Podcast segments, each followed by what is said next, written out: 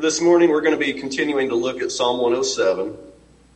This will be our our second sermon from Psalm 107, and we'll have a few more after this.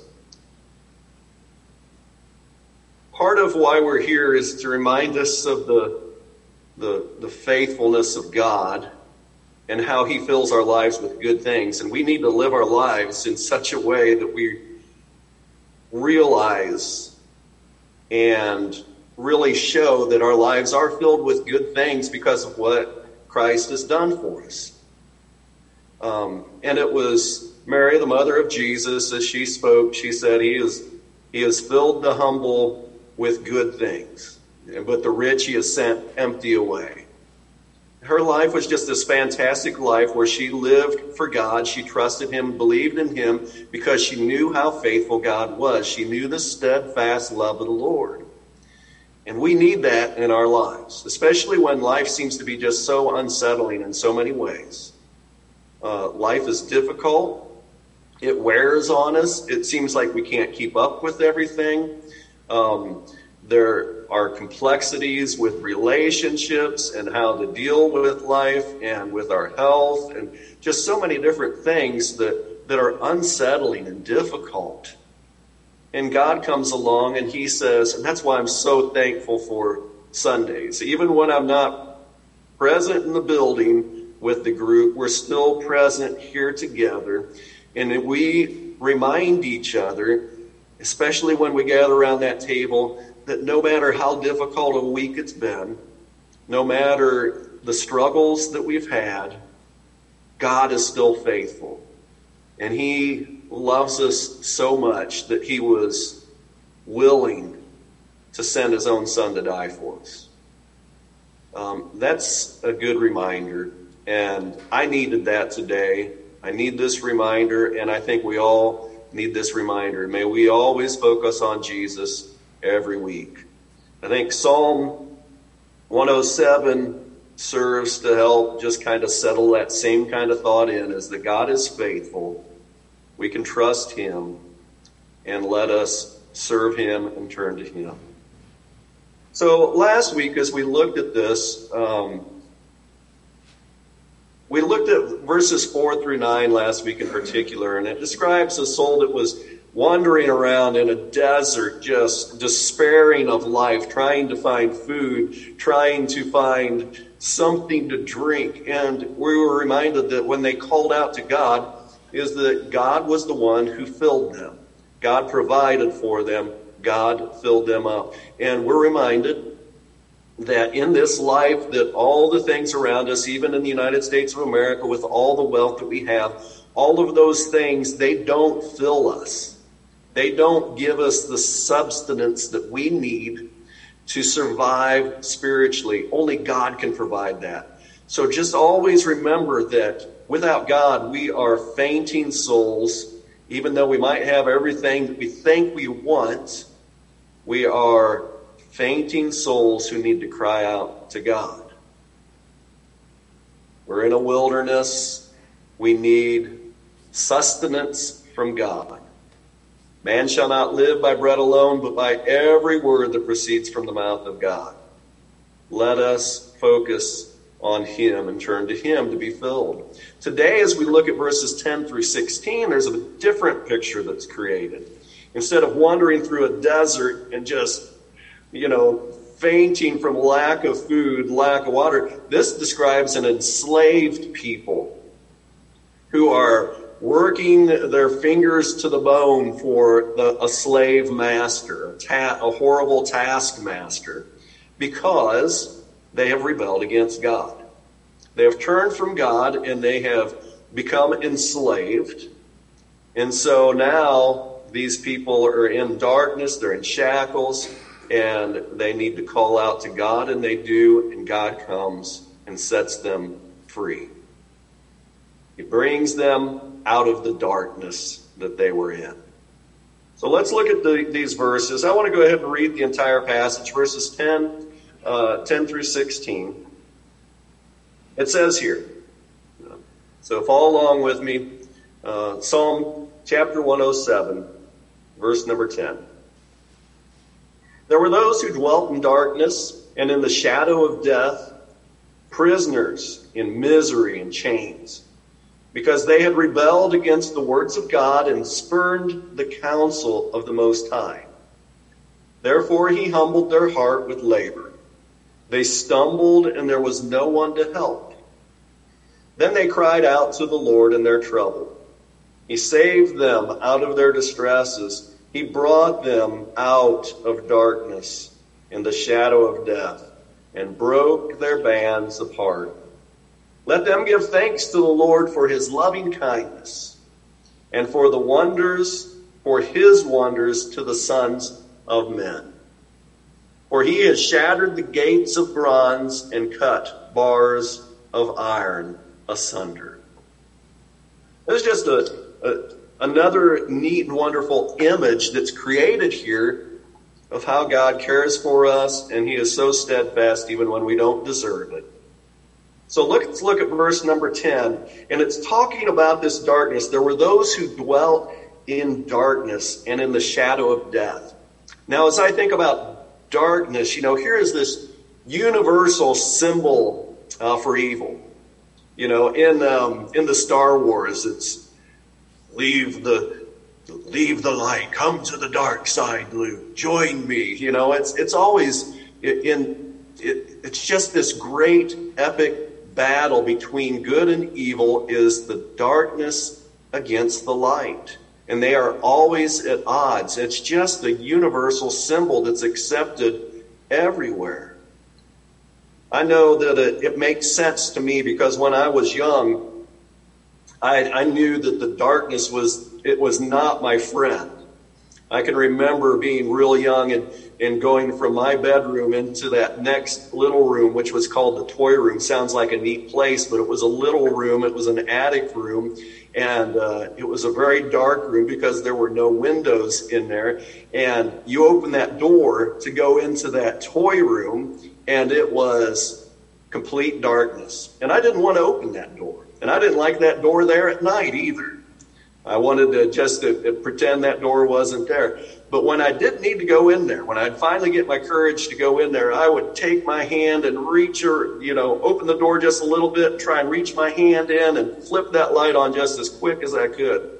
Because in that darkness, I just knew that evil abounded. I knew there was some kind of uh, monster that was there to get me. Pardon me. so it was always just to go into that room, to go into the darkness, and I, was always met with fear. I didn't want to do it. And finally, you know, I just came, I don't know how old, have any idea how old I was, but I finally decided, you know what? Uh, if there's anything in there that's going to get me, it probably would have already got me, right? Started thinking about this logically.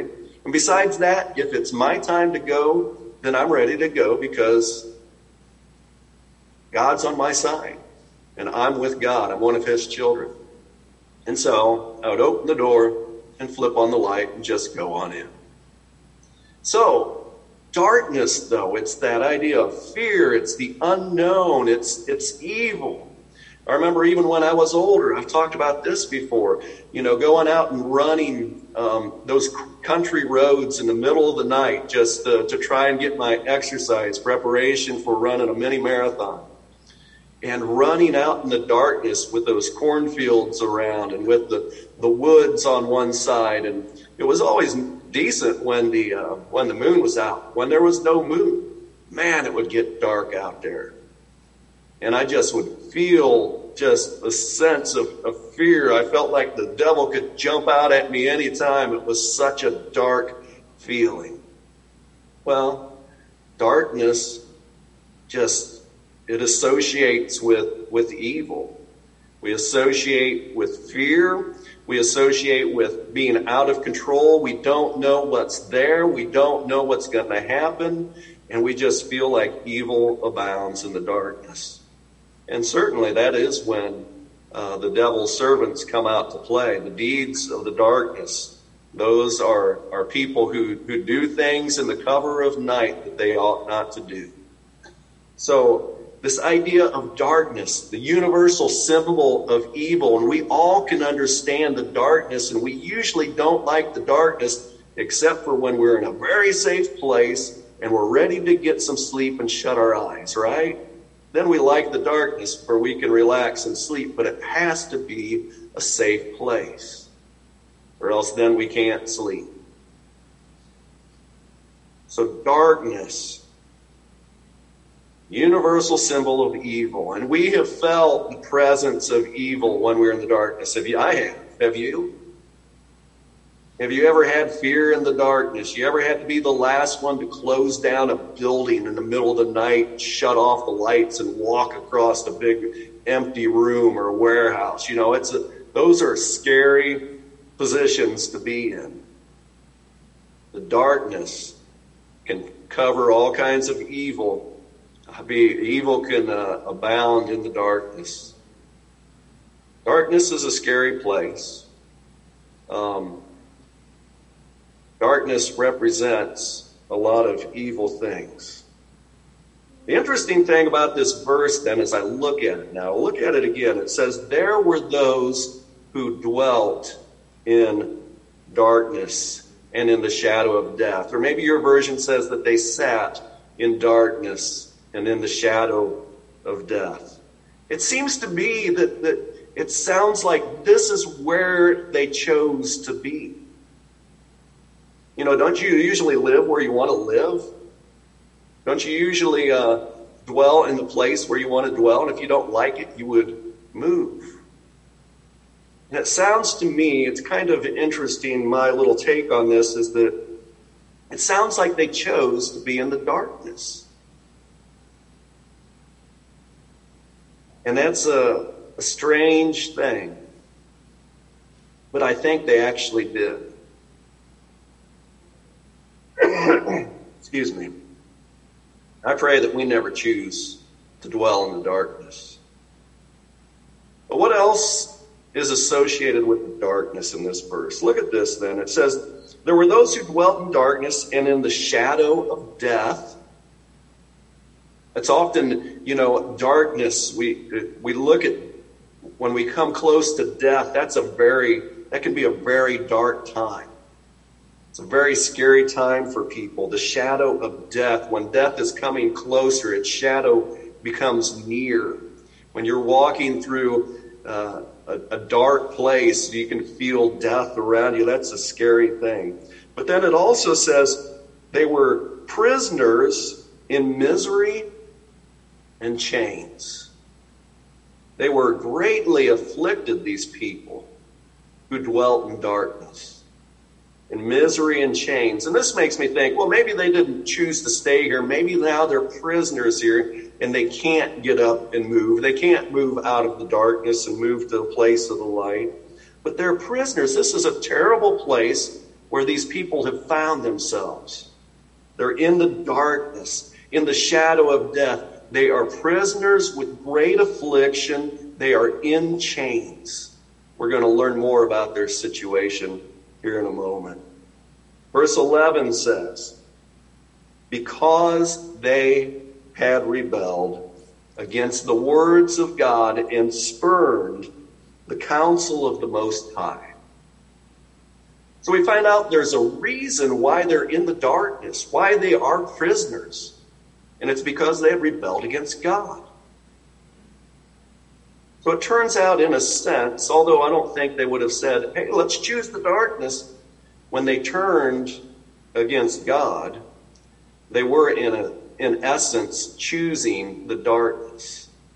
Look at Psalm 18 28. I really like this, uh, this description here that's given by the psalmist as he describes God. He says, For you light my lamp. The Lord my God illumines my darkness. So he brings, God is the one who brings light to the darkness. And everybody should know that. God who spoke and there was light, God who is light, and in him there is no dark darkness. We should turn to him if we want to be in the light. if we want to stay away from darkness, if we want to not be prisoners and be afflicted with misery, with chains, then stick with God. Don't turn from Him.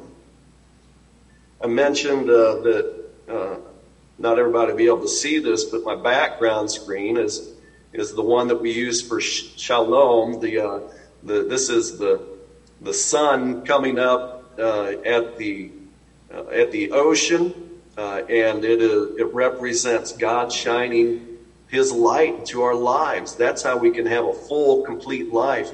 That's how we can have a peaceful life. Is when God is shining His light into the darkness and driving out the darkness. Don't turn from God, turn to Him, go to Him. He is the one who is the light. He can shine the light into your darkness. So, here are these people that are suffering, they are prisoners, uh, they are in the shadow of death because they have turned away from the teaching of God. Should have known better, but they rebel. Verse number 12, it says, Therefore, he humbled their heart with labor. They stumbled, and there was none to help. So they've turned from God and God, in His great mercy, starts uh, showing them that they need to turn back to Him. He humbled them, He humbled their heart with labor. And now, at this passage, you know, you might have, in, in, in terms of Old, Old Testament stories and passages, you might be thinking of some different things. Of course, uh, Egypt was a place where the Israelites were humbled and they were under great taskmasters, and Pharaoh was a terrible, uh, terrible master who made them labor and uh, and work hard, and they received none of the benefits of that labor. Everything went to the master. So they worked hard. They were making bricks. And what did they get? Just more work, more work, more work. And all of the profit, all of the, the labor, the benefits of the labor went to their terrible master, Pharaoh. Well, it didn't end there because they they were removed from that. God came and saved them, took them to the promised land. Well, they didn't believe, so they wandered around in the desert for 40 years, where their souls fainted for, for for water, for food, but God provided for them. He brought them to the promised land. They conquered the promised land, but they weren't completely faithful. And they ended up going through these cycles where they would serve God, fall away, God would let them go, and just like the passage here, he would humble them under the thumb of an oppressor. So Judges I, I want to read this one passage from Judges chapter 2. In Judges chapter 2, it describes the cycle that was an over and over again cycle, and I think it really fits with what is being described here in this uh, in Psalm 107. In Joshua, uh, excuse me, I switched to Joshua. I meant Judges chapter 2.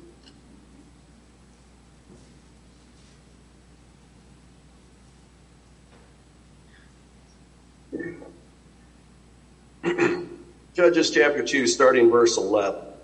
And I'll just read to verse 15, but the story kind of continues and reiterates itself as you go on. Then the sons of Israel did evil in the sight of the Lord and served the Baals, and they forsook the Lord, the God of their fathers, who had brought them out of the land of Egypt, and followed other gods from among the gods of peoples who were around them, and they bowed themselves down to them.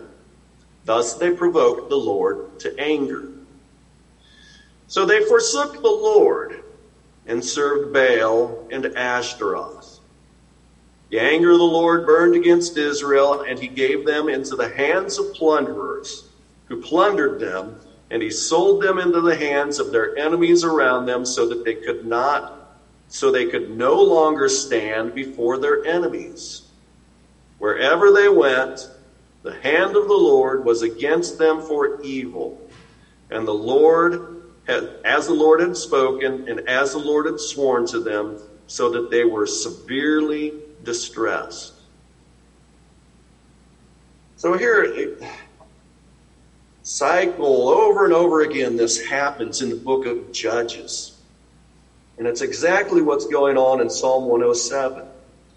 People who rebelled against God, God turned them over to the darkness so that they were prisoners in misery and in chains, and then they get humbled with, with labor, with all kinds of evil being done to them, and they're, they're stumbling, and there is no one to help. And so finally, then, once their heart is humbled, they cry out to the Lord in their trouble. So look at verses 13 and 14 of Psalm 107 now.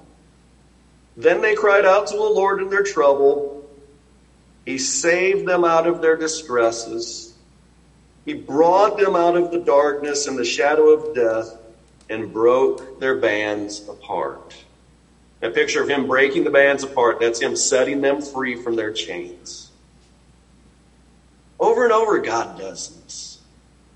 Over and over, the cycle continues. This is, this is not just one instance that's being referred to here in Psalm 107. This is a continuation, it's a cycle. And God, when they cry out, God is always there to save them.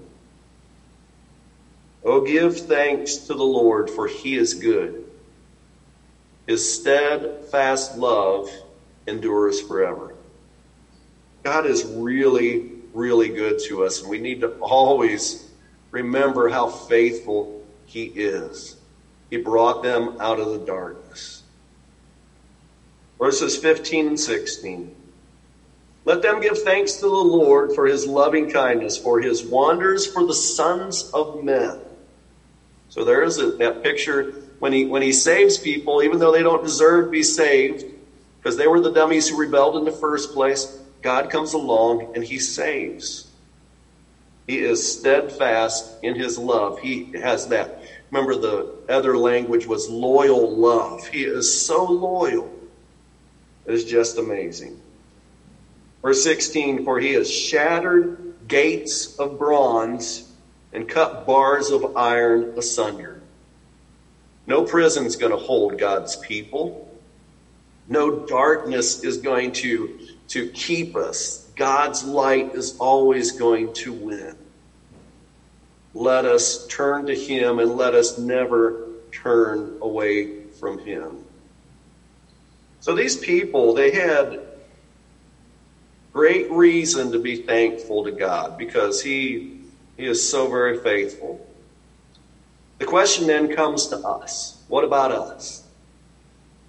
Last week we considered all the ways that we were uh, wandering around in a desert, um, spiritual desert, and we need to seek after God for Him to fill us up. Today I ask, are we in the darkness? Is there darkness around us? Are we in the dark? Are we prisoners in misery and chains? And the answer is clear that it was made clear uh, to Paul and through his words, I think, is one place where I can turn to is that anybody who is not in Christ Jesus we have chosen to dwell in the darkness. If you are not in Christ, you are turning to the darkness and away from the light. You are under the control of Satan. He is uh, he is the one. There, you got a choice of two masters. You can serve the Lord God, or you can serve Satan, and there's no one, no no other third choice that's kind of in the middle. It's either one or the other. And we need to choose Jesus and we need to dwell in his light and in his love. Let us give our lives to Jesus. Turn to Acts chapter 26. Paul is recounting the time when he was, excuse me, he's recounting when he was uh, uh, converted and in the beginning of his conversion, I guess to say, because on the road to Damascus is when Jesus first spoke to him and told him his intentions of what he was going to do with him, the mission that he had for Paul. And here is what the Lord said to him on that road. In Acts chapter 26, starting in verse number uh, 15, we'll read through 18. And by the way, this is when this bright, brilliant light is shining on him too. Paul, who had been living in darkness, now Jesus shows up in as a bright light that blinds him. Verse 15, And I said, Who are you, Lord? And, and the Lord said, I am Jesus, whom you are persecuting. But get up and stand on your feet. For this pers- purpose I have appeared to you, to appoint you a minister and a witness, not only of the things to which you have seen, but also to the things in which I will appear to you, rescuing you from the Jewish people and from the Gentiles to whom I am sending you. And here's where we're getting to the point. This is Paul's purpose. God saying, I'm sending you to these people. Verse 18, to open their eyes so that they may turn from darkness to light and from the dominion of Satan to God, that they may receive forgiveness of sins and an inheritance among those who have been sanctified by faith in me. And here it is clear that there are two choices. You can you can turn the, in the two choices that the picture is clear, and it's what we were talking about before with with darkness being the universal symbol for evil. You can be in darkness or light. You got to pick one. You got to choose one or the other. And you got to, if you want to come to light, then you got to turn from the darkness. And that is synonymous with being, um, the darkness is the dominion of Satan, but the light is the dominion of God. And that's, so you're either under the, the, the word dominion, it's, it's reign, it's power, it's authority. You are either under the dominion, the authority of Satan, and you're in the darkness, or you are under the dominion of God and He is reigning over you. He is your master. He is the one in control, and you submit to Him. You do not rebel against Him in any way. You stick with the light. Don't give in to the darkness. Turn from it. Come to the light. These people, they had to learn their lesson, and so many times we do too. That when we spurn God's ways, when we rebel and we don't listen to His counsel, we're giving ourselves over to the darkness, and we cannot do it. Let us not do it. Let us stick with the light of God. Let us listen to Him, turn to Him, so that we, as it says here, may have forgiveness of sins and an inheritance among those who have been sanctified by faith in Christ Jesus. Let us live for Christ. Let us dwell in the dark, in, excuse me, let us not dwell, that's the title of the lesson, so it's right there in my mind. Let us not dwell in darkness. Don't dwell in darkness, but dwell in the light of Christ's love. Let Jesus be your light and then shine that light to others. That's why we exist. That's what we want to do, who we want to be. Live for Christ Jesus. There's anybody today who has, you're still dwelling in the darkness. It's not a fun place to be. It's an awful, terrible place to be. But the light of Jesus is such a joy and it's such a peace. It gives us shalom, wellness, wholeness, sense of purpose, and it gives us light in our lives. If there's anybody needs to give their life to Jesus today, make today the day that you do it. And if there's anybody in the church who needs prayers that you want to live more like the light of Christ, having Him in your life, you, you contact one of your your brothers or sisters in Christ, you pray with them, or you make a decision now that you're going to, you talk to God and pray that He'll make you stronger to live better for Him. But let's remember how good, how faithful God is. He rescues us from the darkness and brings us to His wonderful light. Let us live for Him. And let's especially think about that now as we prepare, as we prepare to have this Lord's Supper.